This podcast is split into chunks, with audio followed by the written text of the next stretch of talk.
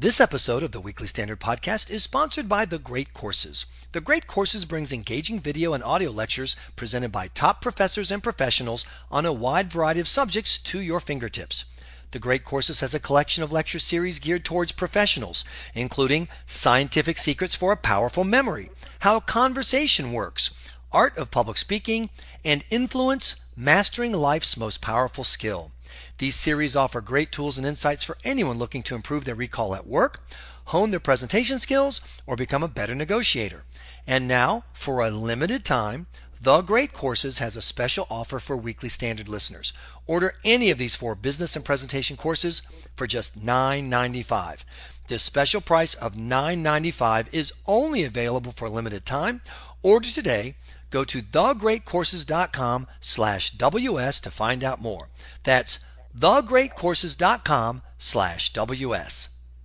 Welcome to the Weekly Standard Podcast. I'm your host, Michael Graham. It is less than an hour after the big GOP debate, and Bill Kristol is here to tell us definitively who will be the nominee in 2016. Bill Kristol.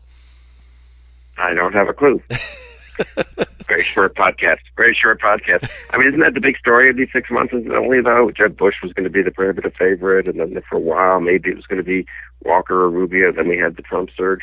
The truth is, it's very easy to explain why none of them is actually going to win, but it's but one of them will win, or someone else could get in the race. God even knows. Or Carly Fiorina starting off on the JV team. It's like one of those um, kids, you know, sports stories. Or start off on the JV, you have a they bring you up to the varsity and have one good game, and then you end up winning the championship game for your for your high school. You know, so maybe Carly will. Uh, We'll, we'll, we'll, go all the way. It's uh, it was an interesting evening about it, don't you think? So if I can't get you to commit to who the nominee is, which you're absolutely right, can you commit to who will be viewed as a winner and as a loser when this is over? Yeah, I mean, I think tonight, uh, you know, it's hard actually. Voters don't always agree with pundits, and pundits don't always agree among themselves, and first impressions can be a little misleading. I think Carly Fiorina was very good in the first debate. I think Donald Trump was weak in the second debate. Um, he had the most time, but in a way that just uh, gave him more chance, gave voters, I think, more chance to see him not at his best. He's at his best when he's dominating a one-on-one interview or giving a 45-minute speech. He's kind of then he can be entertaining and amusing, but here he was uh, not very specific when asked real questions, testy, and generally, I thought, you know, the kind of these, it was probably inevitable, you know, when someone has a kind of mystique, or Trump was almost becoming bigger than life, you know, and he's up on the stage, there are 10 of them, you know what, the others are intelligent men, they, uh, and women, if you count Carly in the first debate, um, they're not going to will speak because of Donald Trump. He's a bit of a blusterer. And you look at them, you listen to one answer after another, and you suddenly think, I don't know, really, is Donald Trump as well qualified to be president as Scott Walker or Marco Rubio or uh, some of the others. So I think it was a. I think this. I've been saying for two weeks, maybe three weeks. I, I'm scared to even look back and figure out how long it's been that we've seen peak Trump. I, I really thought uh, that he would plateau and start to fade. I was certainly wrong for the past two weeks, so he kept moving up in the polls. I kind of really do think now that we've seen peak Trump, though. Well, I think it will, depend partially on which group of voters you ask, but I will say, as someone who's actually worked on Republican primaries and Republican presidential primaries, that having a guy st- start off the night by saying, Well, if I don't get the nomination, I may run against you and cause Hillary to win, not exactly the best opening line. it's kind of like approaching a young lady at a bar and saying, Got any better looking friends? I don't yeah. think this was a real. Uh, that was so off putting that I really think it skewed the view of Republicans who, you know, people who plan on voting Republican when they tuned in. The people who don't really care, they're just out there, they're going to vote any, you know, they were Reform Party, Perot Party. They'll be fine with them. But I think Republican primary voters are, which kind of went, what? Holy crap. Yeah, and he should have expected that. It was a pretty obvious question. I was talking with a couple of people about it a week ago. That, that was certainly going to be one of the questions that uh, I would have asked I were there, and they did. I wouldn't maybe have asked them right at the beginning, but I think it was probably a good decision to do that. And he should have. I mean, he obviously knew what he was going to say, which was no. But then he has to explain that. I mean, the presumption is if you're running in a party's primary, that you're going to support the party nominee. That's 98% of the time that happens. The people who run successfully as third-party candidates recently, Jesse Ventura, governor of Minnesota in 98, Perot in 92, not successfully, but got a lot of votes didn't run in the primary, so they were pure independent or third party candidates, you might say. So running in a primary and then going third party is kind of unusual. If you're going to plan to do that, you have to have a rationale. you have to say what are these or a few of these candidates on the stage are just unacceptable to me. I don't think, or you know, some re. I mean, you have to have some either ideological reason or kind of personal reason or something. You can't just seem sort of petulant and well, I'm a big shot and I'm just I don't play by the rules and I'm just gonna keep my options open. So at the end of the day, if you're kind of if you really hate the Republican Party, he didn't really give you a good reason. Trump didn't give you a good reason even to be for him in that respect, right? I mean, he didn't attack the Republican congressional leadership. He didn't say, I can't live with this party that has foisted A, B, or C on us. But if you're not going to say that, you probably should just say you're going to support the nominee. So I, I think that was, I think you're right to, to point to that. I think that was a big moment. It deflated him right at the beginning. I'm not sure he ever quite recovered from that. He got testy with Megyn Kelly, which is was silly and probably didn't help him. I gather he was testy, testier about her in the uh, spin room afterwards. So um, I, I don't know. You, you, you don't exaggerate how important these debates are, and, and, and voters aren't. You know, don't make their mind up based simply on one two-hour block. They've seen Trump a lot, and a lot of them have come to like him. But again, I think the momentum has certainly stopped, and I think it may reverse for Trump. So uh, I, I, I agree with you. I think the uh, loser of the night clearly was Donald Trump. He was the one guy who definitively did himself some harm. A lot of people just were kind of there and they were fine.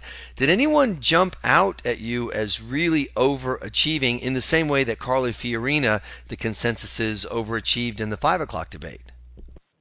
No, I thought Cruz showed you what's impressive about Cruz, and Rubio what's impressive about Rubio. And I don't mean that in some kind of uh, you know sarcastic way, but I really believe that they're both impressive politicians and interesting candidates, and they were good at doing things the way they do them. Walker was very, you know, what's I think all three of those, Cruz, Walker, and Rubio, didn't surprise me, but I thought came ready to perform and performed well. So the other, but I don't know that it changes. I don't think necessarily watch one of them and thought, oh my God, I'm going to suddenly, you know, go to him. Huckabee reminded everyone that he's a very good debater and is good at, has, you know, has, has some, is witty and has some good prepared lines. Um, I thought the other story of the night was Jeb Bush, which just seemed to me to be flat, um, kind of uninteresting, and again, not not more impressive than the rest. I think that's the key. If you're a Trump and you're at 25% of the polls that went off in the 12, He's supposed to be better than the others, and he wasn't. If you're Jeb Bush, raised $100 million, prohibited front runner as of six months ago, you're supposed to sort of be on that stage and do things in a way that people say, oh, yeah, well, Bush looks silly better prepared than the others.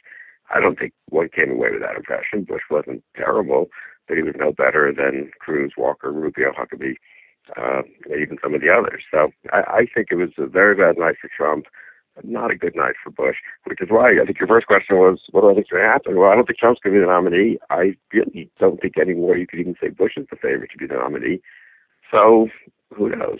You know, as always, Bill, you're so compassionate and gentle. You're too nice to people. Um, Bush had a crummy night because not only was he flat, but he was flat selling stuff that the Republican primary voters don't want. He was flat selling amnesty. He was flat selling Common Core. So, you know, Donald Trump it was really bad at telling people what he thought they wanted to hear. Jeb Bush was really bad at telling people what he knew they didn't want to hear. And he looked so the only thing impressive about Jeb Bush tonight was how unimpressive he was. He was he had he had a monumental ma- amount of lack of monumentalness. He was he's if you you if you had just shown up, you'd think, yeah, this guy's somewhere between like uh, Christie and Carson, right? And that that's yeah. how he played. Yeah, no, I, I agree with that, and I, I don't know why he didn't come a little more fire and with maybe one or two distinctive points he wanted to make. The other thought I had watching it was, especially those last closing statements, is um, I like Scott Walker. I think he did very well actually up till the very end. But his closing statement was, you know, I've been a good governor. I've done A, B, or C and especially these governors, they really want to tell you their record. Kasich did that too, and Christie. It's uninteresting, and everyone assumes, you know, they're on the stage running for president of the United States. One assumes they were competent governors. One certainly assumes they're going to say they were good governors. So, you know, what's the point? And it's pointless. It's pointless. They're much better off doing giving an account of what they'd like to do for the country, or telling a story almost the way Carson did, or being sort of funny about themselves. Um, I thought it was really. I think Walker whom I like and respect. And I, if I had to bet on one person to be the nominee, I, I might bet on him in place right now. But um, I think he needs to get beyond running on his achievements as governor of Wisconsin and run a little more on what he's going to do as president of the United States. And that's interesting because I found Walker uh, not that impressive. Rubio is the guy that I thought kind of sprang back out, back up, and you know he'd kind of getting lost in the middle. In the latest poll that we reported on the Weekly Standard, he was back in fourth place in Florida, you know, in seven percent. And you just saw, I think you saw what makes Rubio potentially very special tonight. He took every opportunity he's given and used it. And then Chris Christie reminded you that he's a great debater, but I think that Chris Christie and Mike Huckabee remind us why uh, great. There's there's usually very little connection between or did you do well in the debates and did you win the election? That they're just two different skill sets. And Chris Christie tonight, I think people watched him went, "Wow, he's a great debater for a guy who's never going to be the Republican nominee." No, that could be, and I, you know that's it's a good point. I mean, uh, doing well in a debate or doing well in a particular question or exchange isn't the same as being presidential or being convincing people that you should be president. I think, look, I thought generally, let's just step back for a minute. Um, generally, it was a good night for the Republican Party. I mean, you watched those two debates and you thought, you know, none of them's perfect, and I would myself like to take, you know, two parts of Rubio, one and a half parts of Walker, some Christie, a dollop of Huckabee, you know, mix it all together and have the perfect candidate. The world doesn't work that way, but uh, it wasn't 2012. There was you didn't cringe. It wasn't embarrassing. Um, Trump wasn't even. I mean, some of the establishment types who really hate Trump but he would be terribly embarrassing, disruptive. If you think of what we were reading a day or two ago, he could disrupt everything, ruin the debate, make it a terrible debate. That wasn't the case at all. So it was a good night for the Republican Party. Um, I think a bad night for the Democrats. Think of the Democratic debate, which are we ever going to get one? I guess we're finally going to get one one of these days.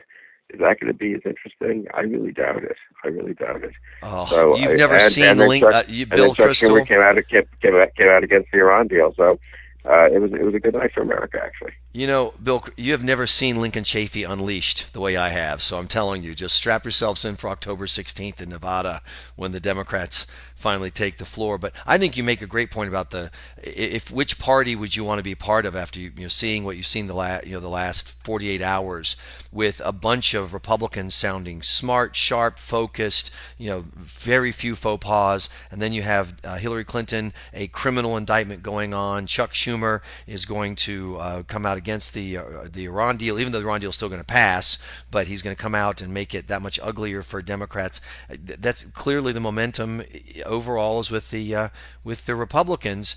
So the final question to wrap up is where would you recommend the party and the candidates go from here? Would you say, for example, look, this went well. Maybe they should throw together some casual forums of their own. You know, just say, hey, you know, Christie, I'm going to be here. Why don't you guys show up? Or uh, should they uh, focus on grassroots, stick to their knitting? Where would you send the GOP today?